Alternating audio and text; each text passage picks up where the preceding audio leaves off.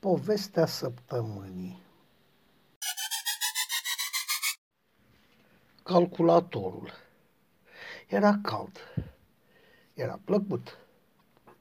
Soarele umbra copacilor bătrâni. Peste tot erau flori, era iarbă, erau alei îngrijite, erau și câteva bănci, la nici o sută de metri distanță, dincolo de gard, orașul te aștepta gata să te facă să transpiri, să te murdărești, să te înghiontești, să te enervezi. Aici, în schimb, era o răcoare plăcută și liniștită, zone bine umbrite, care alternau cu cele însorite. Gâzele își vedeau liniștite de ale lor, fiind prezente în colțul izolat și minunat de natură, nefiind însă agasante, așa cum se întâmplă de multe ori unde există mare aglomerări umane. Fusese foarte plăcut. Era destul de plăcut și avea să fie din nou foarte plăcut imediat ce avea să dispară aglomerația. Și aglomerația era, slavă Domnului, de-abia puteai să respiri. Aerul acela idilic nu poate fi simțit cu adevărat cât timp ești îmbrăcat în costum negru, cu cravată, ții capul în pământ și te prefaci interesat numai de răposatul și de spusele prostului ce îl pregătește pentru ultimul drum. Ultimul lui drum, din fericire. Da, este neplăcut ca tocmai într-un loc atât de încântător să nu te poți destinde, să fii obligat să faci petristul, să te zbați, să nu privești cu maximul de atenție sora răposatului la final, când îi vei fi prezentat și îți vei prezenta condoleanțele, te vei putea apropia oare? De plâns, nu plânge. Ce chestie, domnule? Uite ce chestie. Unele femei și în doliu arată bine, domnule. Chiar și în doliu, domnule. Nu, nu, domnule, corect ar fi doamne. Cum de nu i-o prezentase? Nu se rău dacă este cel mai bun prieten, halal prieten. Uite, ăsta e motivul pentru care nu a avut niciodată încredere absolută în el. Era ascuns. Bine că s-a terminat. Cum poți, domnule, o, doamne, să ai așa o soră nemăritată și să nu-i o prezinți și mai bun prieten al tău? Ascuns, ascuns că Acum ar merita să-i o spună. Ascuns, refățarnicule, cum poți să-mi faci una ca asta? Iubita surioară poate fi o comoară, o adevărată comoară. Preotul, încălțit și el în odăjdiile lungi și grele, model bizantin, se apropia de sfârșitul slujbei. Știa acest lucru, nu pentru că ar fi cunoscut textul, ci pentru că cei patru gropari își făcură loc printre participanții la ceremonie, apropiindu-se de groapă. Toată lumea părea ușurată.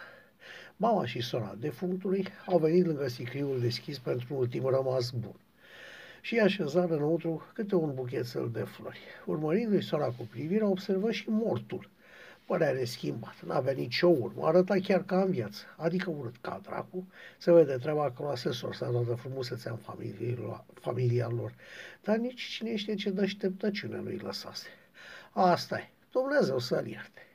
În paralel cu finalul slujbei, cei patru slujitori ai cimitirului au montat capacul. S-au descoperit și la un semnal popii începură să lase sicriul în jos, în groapă.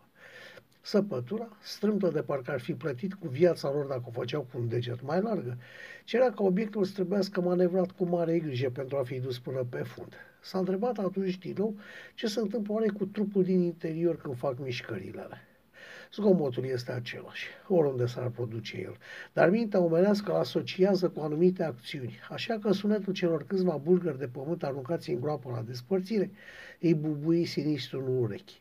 De unde venea oare obiceiul acela ciudat, obiceiul care lăsa de înțeles că omul este îngropat de cei apropiați lui, de cei mai dragi lui și nu de niște străini, în plus. O fi creștin sau vine cine știe de unde? Hmm. Ar fi interesant de știut. Groparii și începuseră munca, indiferent la durere și lamentările familiilor prietenilor. La fel ca medicii de astăzi, nu se încărcau cu suferința altora. Le era suficientă a lor. Suferință pe care o stingeau cu mult alcool prost și tare. Ah, cu mâncare din pomeni și un adăpost nenorocit într-o baracă ascunsă pe undeva pe lângă intrarea în cimitir. Oamenii aceștia, de care se ferește toată lumea, au o știință a lor, au o educație a grupii și a mortului, au un flair care le spune din start cât vor câștiga pentru o groapă, fiind capabili să citească clientul într-o clipă. Au, cum se spune, un talent. Și în timp ce răposatul deja plecase de lângă apropiat și intrase în marea familie a veșnicilor adormiți, viața, de fapt, încă o dată triumfătoare, își vedea de ale ei, încercând să dea uitării trista ceremonie cât mai rapid. În fața celor două femei indoliate, mama și sora, rudele și prietenii se aliniaseră cu minți, așteptând parcă din mâinile celor două un bilet de voie care să le permită să scape din regatul acesta apropiat de a lui Hades și să fugă în cel al lui Apollo, acolo unde știau că avea să fie cald și murdar și zgomot, deci avea să fie familiar. Oricât de plăcut era cimitirul, oricât de verde și de răcoros ar fi fost, omul îl asociază cu moartea, iar ăsta este un lucru, de obicei, neplăcut, amintind multora lucruri la care nu doreau să se gândească, lucruri diferite de la să mai trec și eu pe la mama, să aranjez mormântul și până la anul trecut am plătit oare locul de veci sau nu. În timp ce majoritatea se împrășteau în viteză, iar televiziunile strângeau ca trafusele, în atmosfera o idee mai deschisă se apropie și el de cele două femei. Mama părea cu adevărat sfârșită, dar sora parcă arăta și mai bine. Permiteți-mi, vă rog, să-mi prezint doleanțele, spuse el. A, domnul Toma, Bogdan Toma, ce plăcere să vă cunoaștem, în sfârșit. Da? Adică, știți, ne-a vorbit de multe ori despre dumneavoastră, cu admirație, dar din păcate nu am reușit să ne întâlnim până astăzi. Tocmai astăzi, sora, subțire, elegant, îmbrăcată și parfumată ca pentru o vizită simandicoasă, dar respectând convenția negrului de doliu, luase inițiativa. Mama, liniștită, cu ochii plânși și iritați din cauza asta, îl privea, i s-a părut lui, cu speranță și a intervenit. Sunteți ocupat în această după amiază, domnule Toma? Ă, nu, de fapt, chiar nu sunt ocupat. Sper atunci că nu o să întârziați la și lăsă cuvintele în suspensie, cu aerul că el știe deja la ce să nu întârzie, chestie care, nu-i așa, nici nu se discuta. La o ajuta să-i spună despre ce e vorba. Nu ar fi avut prea mult chef să lungească povestea asta a mormântării, dar oamenii s-au pregătit. Te cred cel mai bun prieten al dobitocului de fiu și frate al lor. Ceilalți gândesc și ei la fel. Și, și sigur va fi și sora. Nu doar mama singură. Domnule, nu am avut până acum ocazia să ne cunoaștem. Dar în calitate de bun prieten al răposatului nostru frate și fiu, am dorit să luați parte alături de familie și doar câțiva prieteni la o masă, la pomală, cum se spune popular, nu vom fi prea mulți. Îi zâmbi și își flutură genele. Dacă ar fi cerut atunci să sară în foc, ar fi făcut-o fără nicio reținere. Bineînțeles, domnișoară, domnișoară, da, Adela Văcărescu. Vă așteptăm, domnule? Da, bineînțeles. Atunci terminăm și noi aici de omenit lucrătorii, împărțim câteva pachete de pomană, obiceiul rămâne obicei cum l-am apucat din bătrâni și peste fix o oră vă așteptăm la noi acasă, la casa părintească. Poftiți aici o carte de vizită. Aveți adresa în caz că nu ați fost niciodată. Nu întârziați, vă rog, vă păstrez un loc lângă mine. Asta a fost lovitura de grație. Dacă îl tăiei, nu curgea sânge. Era terminat. Nu mai simțea nimic, nu vedea, nu auzea, doar plutea. Un loc lângă, un loc lângă îngerul acela. Dobitocul, fratele răposat, adică nu-i fusese prieten decât într-o singură direcție, adică el îi se considera prieten.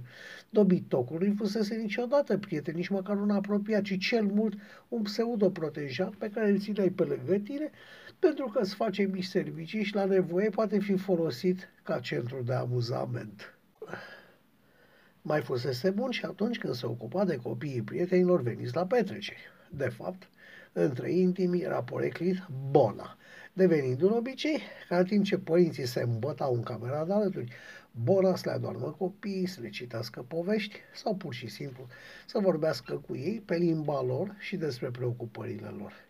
Îi plăceau copiii, copiii îl plăceau pe el, se înțelegeau minunat și ar fi făcut carieră și avere dacă s-ar fi consacrat acestui domeniu de activitate.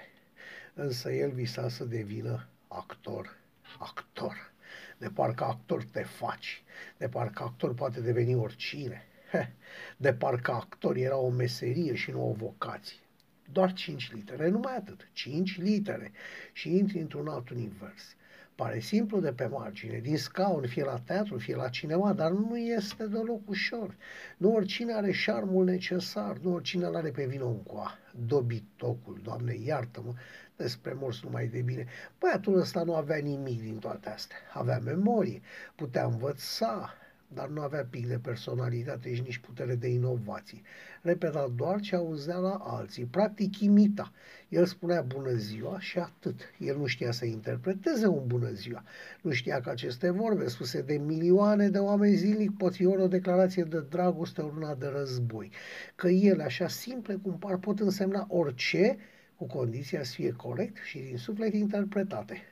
Cum spunea și glumea aceea răsuflat, a fi actor, înseamnă a privi praful și mizeria din culise, să declam cu o încântare vizibilă ce peisaj minunat și să fii crezut bietul de el, actor. Nici tava nu i-ar fi dat să o ducă, actor. Hm. Se lipise de el cu speranța că avea să învețe meserie sau că fiindu-i protejat va primi vreun rolișor. Cine știe ce fusese în capul lui? Cert este că se obișnuiseră unul cu altul în această legătură ciudată ce rezistase timpului.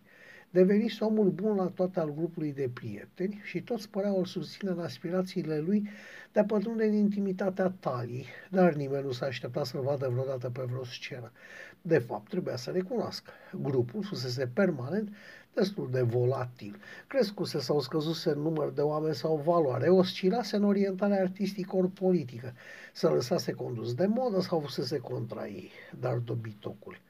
Eh, dobitocul nu lipsise niciodată. Niciodată. Din această cauză îl cunoștea foarte lume, foarte multă lume. Din această cauză fusese atât de mulți oameni la mormântare și din această cauză probabil că ar fi lipsit televiziunile și curioșii dacă moartea lui nu ar fi fost de așa natură încât să trezească pasiuni. Pasiuni de roman franțuzesc de secol XIX. Mai avea puțin și cădea în misterele Parisului. Avea ce să-și reproșeze? În niciun caz. Că lăsase totul pregătit pentru a fi descoperit? Nici gând. Că se lăsase dus de o încredere oarbă și nu-și mai luase măsuri de siguranță? Asta da. Dar se terminase cu bine. Exact ca în telenovele. Dragostea învinge. Doamne ajută. Ar fi culmea să scape de frate și să se aleagă cu sora noroc cu familia, care se prevalase de influența pe care o avea și de care el nu știa, reuși să transforme sinuciderea în accident. Diferența consta doar în modul în care urma să fie mormântat și atât. Însă unii țin la asemenea lucruri. Treaba lor. Noroc că legal nu avea nicio urmare. În fața porții cimitirului, un automobil german, roșu, sport, decapotabil, având pe placa de înmatriculare literele AGV, îi atrase atenția. O mașină splendidă, cu performanțe demne de multe mașini de curse o jucărie pentru oameni foarte bogați și nu totdeauna instruiți să o conducă. Un vis. Dacă n-ar fi fost geul central care îl încurca, s-ar fi gândit, gândit că este la de Văcărescu. Dar așa, acea singură literă și... și... Și ce? Nu se putea gândi la sora dobitocului? Nu ar fi stat rău mașinuța aceea roșie, mai ales așa, în doliu. Merse un timp pe jos, făcându-și ordine în gânduri. Adela, deja în intimitatea lui personală îi spunea pe nume, merita oare efortul de apropieri? Nu părea fi inabordabilă, nici cu fumul, iar de frumoasă nu căpea vorbă că era în clasa VIP și pentru VIP. Merita să joace rolul? Acela de prieten îndurerat și înțelegător? Să aibă nevoie să fie consolat? Să consoleze la rândul lui, să intre în cercul apropiat familiei, familie care părea cu totul altceva decât lăsat obitocul de înțeles, merita, merita, dar și mai mult merita dacă se putea apropia ocolind familie. Cum se procedează oare? Chiar pomană fiind să se ducă cu mâna goală, se face, cum este mai bine? Iată cum dobitocul, atențiune să nu mai spun așa că dacă mă scap vreodată adio Adela, Dobitocul așadar abia acum, murind, i-a fost de un real folos. Da, abia murind. S-a hotărât până la urmă. A intrat adânc într-unul dintre cardurile de credit și atunci când a coborât dintr-un taxi la adresa de pe cartea de vizite, era soțit de un minunat buchet de trandafiri roșii, sângerii, buchet pe care avea să-l ofere mamei ficei altă dată. E sigur că asta e adresa, întrebă. Să poate, domne, șoferul de taxi, un timp trecut bine de prima tinere, să arătă și de întrebare. Se poate, eu sunt bucureștean dacă ne ținem noi de familie în Dudești Cioplea. Și știu cartelul ăsta ca pe buzunarul meu, chiar dacă e mai departe de Dudești. Aha, câte gagici au mai copzărit eu pacii pe străzile cu doctori. Bine, bine, în regulă. Chiar și până asta mea tot pe aici aducea la plimbare. Bine, bine, gata, păstrează restul se întoarse ostentativ cu spatele la taximetrist, considerând că cei câțiva lei lăsați îi dau dreptul să se poarte ca un stăpân mitocan. În consecință, șoferul îi strigă un mersi, domnule, disproporționat de tare dacă îl raportai la valoarea infimă a bacșișului, deci în bat jocură, iar mașina a părăsit bordura trăgându-i un claxon. Eh, s-au ajuns și ăștia, trebuie să te porți cu mănuși. Cred că era mai bine pe vremuri, când fiecare își vedea lungul nasului și nu-și părăsea nimeni statutul, decât dacă într-adevăr merita. Oare pe vrac al fi tras așa de limbă vreun birjar? Sigur nu-și permiteau. Fără să se gândească dacă cu tot renumele obținut cu rolurile din cele câteva seriale de televiziune în care jucase se poate compara cu George Vraca, se apropie puțin temător de intrarea impozantă a casei ce putea fi foarte bine spital sau prefectură. Deci se mai cumpără sau se retrocedează și asemenea palate. Cât eu costa încălzirea ori ștersul prafului în acel moment și imagină pe Adela îmbrăcată în subretă, de reticând prin casă și își spuse că mintea bărbatului este în mod evident altfel construită decât a femei. Doamne, iartă-mă, abia l-am îngropat pe frasul și eu ia uite la ce mă gândesc. Ar trebui să-mi fie rușine, dar nu este și abia aștept să ajung.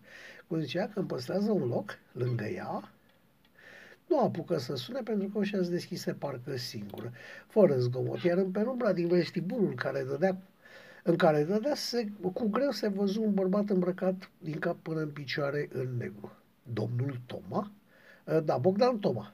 Bine ați venit. Domnele nu s-au așezat încă la masă, v-au așteptat. Remarca neutră putea fi o mustare sau o simplă constatare așa că își privi în fugă ceasul. Întârziase cam 5 minute, doar 5 minute, să lăsă condus în interior. Casa era un adevărat palat. Palat în care, prin minune, se păstraseră geamurile din cristal, covoarele enorme și mobilierul de prim sfert de secol 20.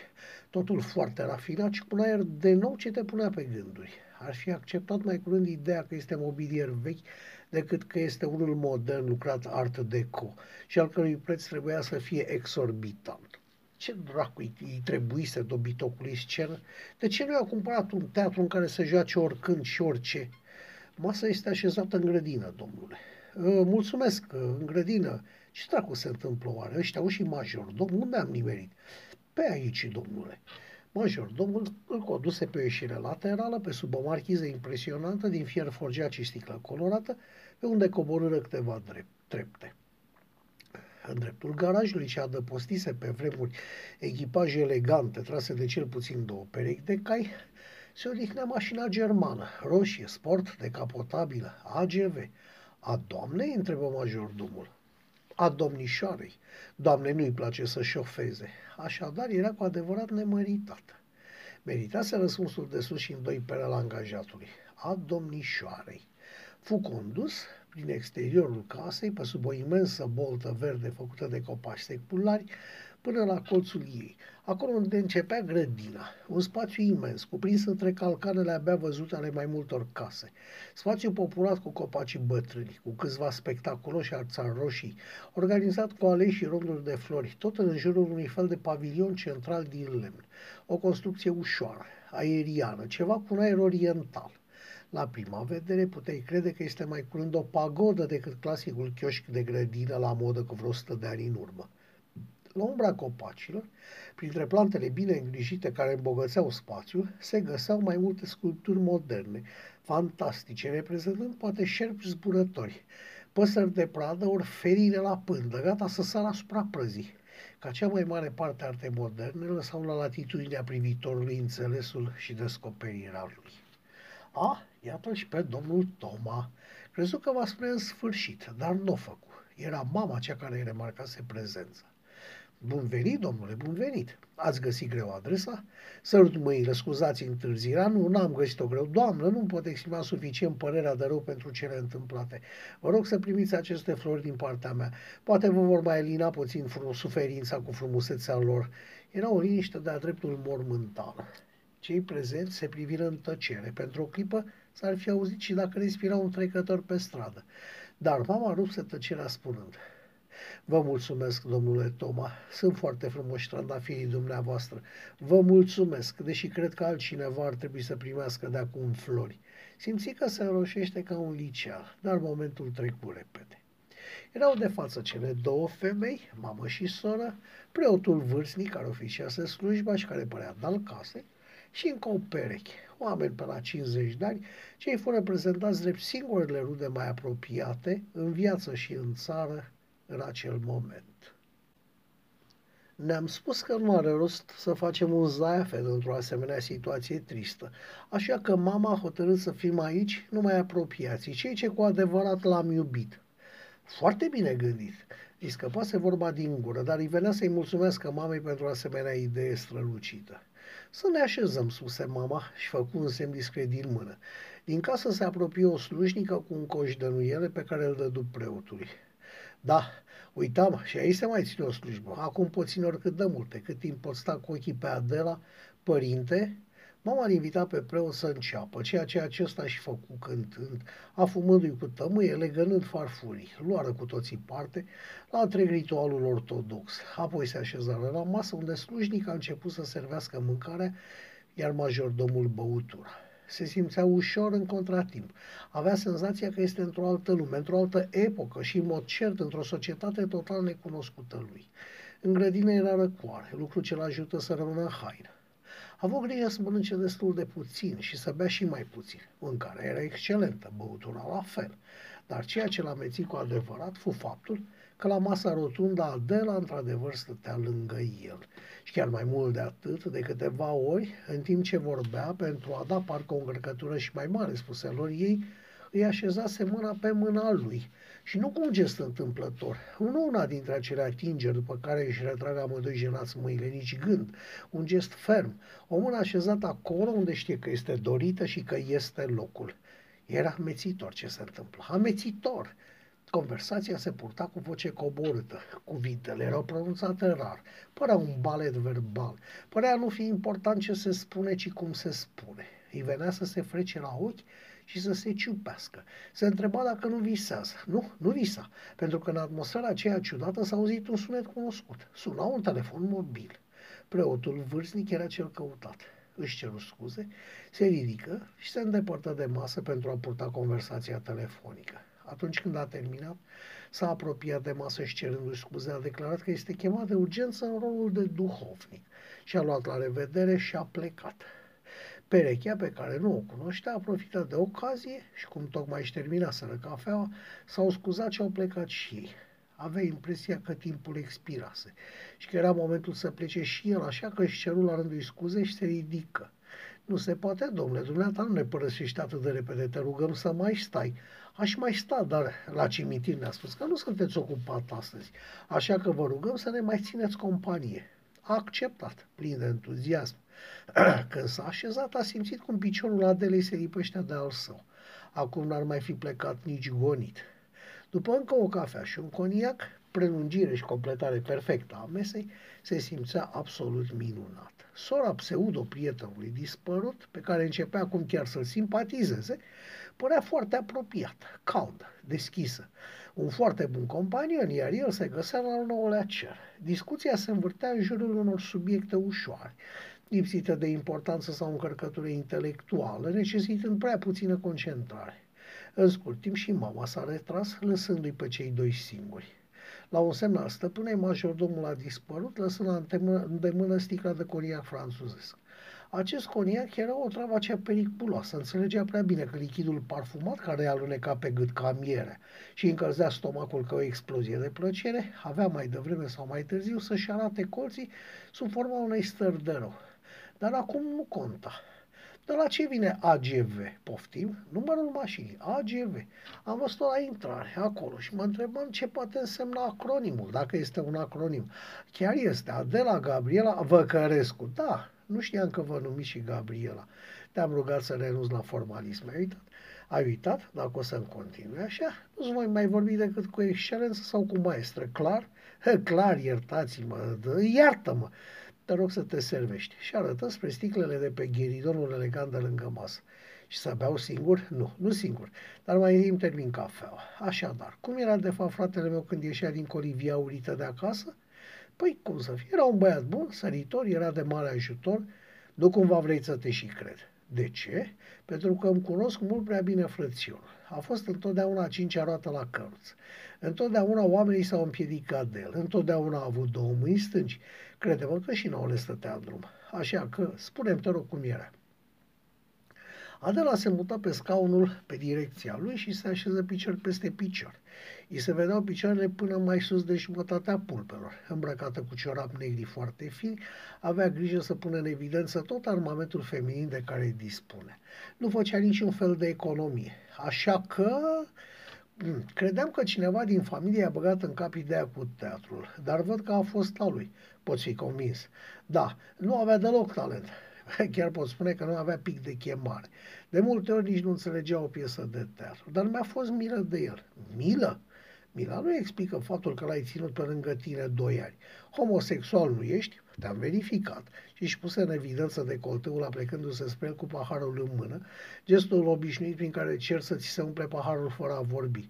Și nici el nu era atras de bărbați, iar femeile îl atrăgeau degeaba, pentru că niciodată nu a fost capabil de nimic în prezența lor. Deci, care a fost motivul ce te-a făcut să-l lași să se aciueze pe lângă tine? Ți-am spus, a fost un fel de milă. Îi mai puse un strop de coriac în paharul întins, controlându-și cu greu tremuratul mâinii, în vreme ce ochii fugeau fără voie la decolteul Adelei și își completă și sie băutura. Și totodată obișnuința a apărut în timp. Nu era un băiat chiar atât de rău precum îl prezinți. Nu, nu era rău, spuse sora, era mototon și de multe ori răuvăitor. Își băga nasul peste tot, avea o curiozitate bolnăvicioasă, era bârfitor și cicălitor și total neînțelegător. Poate acasă, dar cu mine n-a fost așa. Își știa locul, stătea cu minte și asculta ce îi se spunea. Făcea mici servicii și mai ales se înțelegea foarte bine cu copiii. Puteai să lași să stea cu copiii, să-i păzească, să-i supravegheze, adică să se joace cu ei, să-i culce, chiar și o zi întreagă, nu-l deranja. De multe ori se îngrijea de copii cu mai multă atenție decât părinților. Pe cuvânt! pentru că era chiar el infantil și lua în serios toate jocurile puerile pentru vârste cuprinse între 2 și 12 ani. De-aia, spuse sora. Posibil, dar era foarte atent cu ei. Adela se aplecă din nou spre el, de data aceasta punând o mână pe picior. A simțit că ceva le electrocutează. Nu era în stare să le facă rău. Dacă cineva îl putea bănui de așa ceva, atunci s-a înșelat groasnic. N-ar fi putut face rău nimănui și cu atât mai puțin unui copil și făcu în acel moment curaj și prinse mâna aceea îndrăzneață cu ambele mâini. Înțeleg că te doare, că este sânge din sângele tău, dar n-am putea schimba subiectul. Și ce subiect propui? Aș încerca să spun că arăți foarte bine, că dragostea a venit ca resul, adică instant, că nu credeam să mi se mai taie picioarele la vederea unei femei și aș îndrăzni să te întreb dacă ai pe cineva acum. Mă înțelegi, eu o trase mai aproape de el, încercând să se apropie de obrazul ei. Dar Adela, într-o mișcare fluidă și că parcă mult exersată, ridică mâna pe care o lăsase prizonieră și o interpuse între obrazurile lor. Actorul Bogdan Toma, simțind o schimbare în jocul preconizat, prinse mișcarea din zbor, ducându-i mâna la buzele sale și sărutându-i. Avem timp să discutăm despre această problemă, zise Adela. Avem? Da. Este posibil să avem toată viața în față pentru asemenea discuții. Nu e așa? Și zâmbi încurajator. Așadar, altceva, ce mai făcea frățiorul meu pe acolo pe la tine? Cam asta este tot. În rest, fără spărare, făcea de toate. Tot felul de mii servicii, încerca să fie util și să fie băgat în seamă. Puțin mai mult decât un câine, nu? Exagerez prin paralela cu câinele. Mai mult ca sigur nu exagerez. Pe un câine îl mai și mângâi. Nu așa se punea problema. Să lăsăm asta pe moment. Sunt două lucruri pe care nu le știu despre fratele meu și anume. Faptul că am fost frați gemeni, deși nu semănăm deloc, și acela că avea o minte ciudată asemănătoare cu o mașină de calcul. Primul lucru pe care nu l-ai știut a însemnat că între noi a existat întotdeauna o legătură dincolo de normalitate și de explicațiile științifice, iar cel de-al doilea te-a privat de un excepțional instrument, adică de un excepțional instrument de înregistrare. Adică hulitul meu frate era capabil să rețină ce s-a spus, cu gesturi, cu mimică, cu intonații, mai ceva ca o imagine filmată. Faptul că atunci când i-ai dat să repete o replică, el te-a imitat pe tine sau ți-a spus ce credea el că se întâmplă, este tocmai urmarea acestui fapt. O formă ușoară și nepericuloasă de autism. N-a avut niciodată nicio problemă, iar cu mine s-a înțeles perfect. Cred că funcționa un fel de telepatie. Crede-mă, te rog, n-am habar ce se petrecea în realitate, dar simțeam când ceva nu era în regulă cu el. Simțeam ceva nedefinit. Simțeam o stare de pericol, nu de rău fizic, simțeam o presiune. Interesant. Exact, interesant. Iar zilele trecute am avut acest sentiment din nou. Bogdan tocmai a pus mâna pe picior. Ea nu i-a dat-o deoparte. Apoi bărbatul și-a tras scaunul lângă al ei, spunându-i, gata, liniștește de ce a fost, a fost, nu-l puteai proteja tot timpul, nu-i puteai fi paznic, presupun că ai și tu viața ta. Chiar asta mi-am spus și eu, însă, chiar atunci când îmi spuneam așa ceva, în mintea mea a răsărit ca o amintire a unui film văzut cu multă vreme în urmă, o imagine. Bogdan Toma nu și-a retras mâna. Pe cea pe care o ținea pe piciorul Adelei, aceasta o apucase ferm, în timp ce cealaltă mână era blocată tot de Adela, dar în aer. Văzuți de cineva care nu putea asculta discuția, păreau a juca un joc copilăresc, un fel de urmărire a mișcărilor unuia de către celălalt. Bogdan Toma, urmarea coniacului băut după masă, devenise o idee cam îndrăsneț, iar Adela încerca a ține la distanță, dar la o distanță rezonabilă, fără algonii definitiv. Nu cumva este prea puțin spus telepatie? Voi doi se pare că aveați chiar o legătură video. Posibil. Îmi mai pui, te rog, un coniac? Bărbatul oftând și-a întrerupt pe moment avansurile și a reumplut paharele. Pe moment și-a spus că dacă el, după cât a băut, este ușor amețit, nici ea nu mai poate rezista multă vreme. Doar băuseră cot la cot. Pot continua? Întrebă sora. Chiar te rog. Imaginea aceea de cinematecă, da, dar de bună calitate. Era foarte speriat, era îngrozit, a simțit aceste sentimente care îl asaltau tocmai pe el, el care în viața lui nu a avut să se dea face din cauza bolii cu asemenea trăiri. Am văzut atunci prin ochii lui. Uh, știi că asemenea viziuni nu pot fi aduse în instanță, da? Știi că visele nu sunt probă. Adela l-a privit lung, lung și pentru mai mult timp. Într-un târziu, cu o voce abia șoptită, spuse, știu, și tocmai pentru că știu ne aflăm acum aici. Pentru că știi, pentru că știu ce am văzut, pentru că știu că nu este probă, pentru că în sfârșit m-am lămurit, am văzut ceva și acel ceva s-a întrerupt brusc. Bărbatul încerca să se retragă, dar alcoolul își făcea efectul. Era moale, era fără vlagă, fără voință, numai mintea părea funcționa, dar din câte știa, ca oricărui alt individ care a băut prea mult, mintea îi găsește soluții greșite, pe care în stare de trezie nici nu era băga în seamă. Eu, eu de ce m-am îmbătat? Cum ai făcut să rămâi trează? Adela, liniștită, ridică fața de masă, lungă până la jumătatea înălțimii mese și arătă ce se ascunde acolo. Un raft pe care se odihneau cu mis mai multe pahare cu coniac neatinse, plus încă vreo câteva goale. Așa cum vezi, aș mai fi putut bea câteva. Asta a fost o capcană. O capcană? Nu, nici gând. A fost o încercare. Am vrut să văd dacă în preajma dumitale am același sentiment de teamă pe care l-am simțit la ultimul contact cu fratele meu. Și? Și da, am aceeași trăire. Am experimentat-o prima dată în cimitir, apoi aici, acasă. Nu-mi vine să cred. Hă, Adela îl privi îl privi așa cum privește un șoarece sau un gândac de bucătărie, părând a nu-l fi auzit. Cum ți-am mai spus, fratele meu era ca un supercalculator. Putea reține o mulțime de informații putea stoca date absolut lipsite de importanță sau altele numai bune, bune să schimbe soarta lumii, fără ca el să știe ce valoare au. Știa perfect cum era îmbrăcată prima noastră bonă la prima ei vizită în casa noastră, dar niciodată nu a realizat că ceea ce făceai tu cu prietenii tăi era un potențial mare pericol pentru el. Pentru el acest lucru nu însemna decât o altă informație ce trebuia așezată pe un raft al memoriei. Nu ți-am spus că funcționa ca un calculator? Ba da. Ei bine, el a stocat informații și nu le-a clasificat decât în momentul în care s-a temut. Atunci au căpătat ele valoare.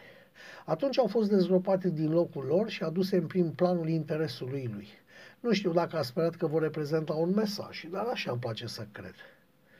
Dar ce a putut transmite și ce importanță poate avea toată această bălmăjeală psihiatrico-psiholog, cum dracu îi spune, de mă frești pe mine la cap cu... Dintr-o dată Adela nu-i mai părea frumoasă. De fapt, îi se părea rece, distantă, periculoasă. Îi inspira o felină cu ghearele scoase și colții rânjiți, o felină enormă, o panteră neagră care se joacă cu vânatul cum se joacă o pisică cu un șoarece. L-a luat cu frig. A încercat să se ridice. Eu plec. Te rog, nu te reține nimeni. Dar nu vrei să știi ce conținea mesajul? Nu, nu, nu. Deci deja știi? Apropo, pleacă liniștit. Ești liber. Eu nu țin pe nimeni cu forța. Eu nu sechestrez pe nimeni. Chipul Adelei se transformă într-unul monstruos, cu colțe enormi, însângerați, cu un rânjetă rău prevestitor de nenorociri. Vreau să plec, vreau să plec. Ești liber, domnule actor, producător de iluzii. Vreau să plec. Pisica gigantică din fața lui mișcă o lampă, iar el simți o lovitură groaznică în cap în interiorul capului. Putea spune că l-a lovit ceva în centrul de greutate al capului. Își privi propriul cap căzându-i de pe umeri și rostogolindu-se până sub masă. Pisica din fața lui, cu o mișcare a cozii, mătură tot ce era pe jos și aruncă propriul cap la picioare. Acum se privea prin ochii capului căzut și vedea un trup terminat cu un gât însângerat. O imagine dintr-un film de groază de categoria B. Ești liber? Pleacă, domnule Toma. Obiectele au început să se scurgă, să se prelingă, au început să se amestece unele cu altele. Au început ca pe măsură ce schimbau forma, să schimbe și culorile. El părea fi singurul punct fix în propriul univers transformat într-un univers roșar în permanentă amestecare și prelingere. S-a așteptat să-i vină să vomite, dar nu s-a întâmplat, iar starea aceea ciudată s-a diluat, revenind încet încet la normalitate. Ce se întâmplă? Ai un moment de luciditate care nu va ține mult, așa că mă grăbesc să te lămuresc. Ar fi păcat să se termine totul și să nu știi pentru ce ai fost condamnat, judecat și executat.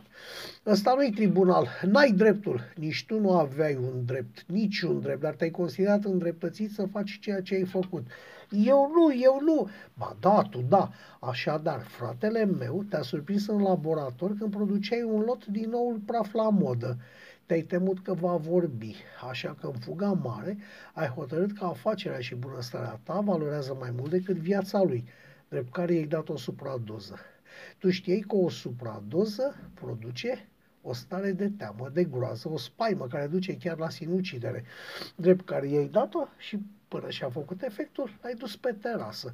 I-ai dat o gură de alcool, i-ai arătat stelele, iar când ai simțit că se apropie momentul, te-ai refugiat în casă și ai închis ușa după tine. Eu, eu, da, da, da, tu ai făcut toată chestia asta.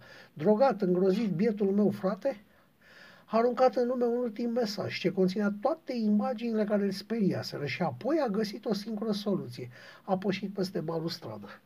Nu știm dacă a făcut-o într-un gest conștient de sinucidere sau a văzut în fața ochilor o pajiște frumoasă, ori fugea speriat de ceva. Nu știm și nici nu vom ști vreodată. Adică, suntem în situația în care era și el. El care n-a avut niciodată habar că pot vedea prin ochii lui. Dar eu, eu, da, ți-am spus, tu, tu ești autorul moral. Tu ești, de fapt, cel ce a hotărât soarta. Așa că noi, noi, da, noi, familia, a hotărât că trebuie să plătești trecând prin aceeași experiență. A ingurgitat în alcoolul băut o cantitate suficient de mare din propriul produs, așa că sper să suplinească într-o oarecare măsură lipsa injecției intravenoase. Îndată îți vei pierde total voința. Apropo, mai bea un pahar, te rog. Adela apucă sticla cu un șervet și umplu paharul de parcă ar fi fost apă. Beal! Bărbatul duse paharul la gură cu mâna tremurândă, dar a reușit să bea cea mai mare parte a conținutului. Ajunge, a început, spațiul începuse să se strângă, să se contorsioneze. Sunetele aveau un ecou ciudat. Ciudat și înfricoșător. Culorile erau toate din gama unui cenușiu plumburiu. Simțea lovituri direct în creier. Membrele îi erau amorțite și nu ascultau. A simțit că a făcut pe el. Totul era spaimă și groază. Totul se mișca halucinant. Nu este nimic real. O pasăre enormă, neagră, se arunca asupra lui și îi smulse un ochi. Șerpi pe care îi știa ca fiind veninoși și se urcau pe picioare. Șobolane oribil, nu e nimic real. Alergau peste fața lui, iar el se, le simțea ghearele mici și ascuțite. Nu e nimic real. Un enorm șarpe constrictor început să îi se încolicească în jurul trupului. Nu e nimic real și să-l strângă, îngreunându-i respirația. Simți nevoia disperată să fugă, să scape. Nu e nimic real! Să se pună la adăpost, dar nu se putea mișca. Nu e nimic real? Uită de drogul care îi dădea această stare. Este real. Și încercă să se miște. Reuși să se miște. Este real. A început să fugă, să fugă disperat. Dar în față îi se ridică un perete din care își au capete de șerp veninoși. Uite, uite, un mamba negru cu o gură de bumbac, o cobră și un cap de diamant. Devenise un mare cunoscător al celor mai veninoși șerpi din lume. Este real. Se întoarse se întoarse și se opri brusc din fugă. Este real. În fața lui un covor de șobolani îngrozitor se apropia în pasă lărgător. Este real. A fugit într-o parte. Dar acolo flăcăre enorme, gri roșcate, s-au ridicat din nimic și au încercat să-l înghită. Este real. A făcut stânga prejur și a rupt-o la fugă. Dar, dar nu s-a mai putut mișca. Nu se mai putea mișca. Este real. Peretele de șer veninoși se apropia, covorul de șobolan chițeitori aproape îi se urcase pe picioare. Flăcările iadului erau la un pas rânghite. Un enorm anaconda și șarcuia leneșinele ucigașe în jurul lui. Este real! Un zid gol, absolut gol și plat la izbit năprasnic. E adevărat! Și s-a făcut liniște. Definitiv. Cunoscutul actor de televiziune Bogdan Toma a sfârșit astăzi tragic într-un accident de circulație. În mod inexplicabil, tânărul actor a traversat în fugă unul dintre cele mai mari bulevarde din capitală, fiind lovit și ucis pe loc de un autobuz care circula regulamentar. Martorii la accident spun că alerga haotic pe trotuar înainte de a intra pe carosabil unde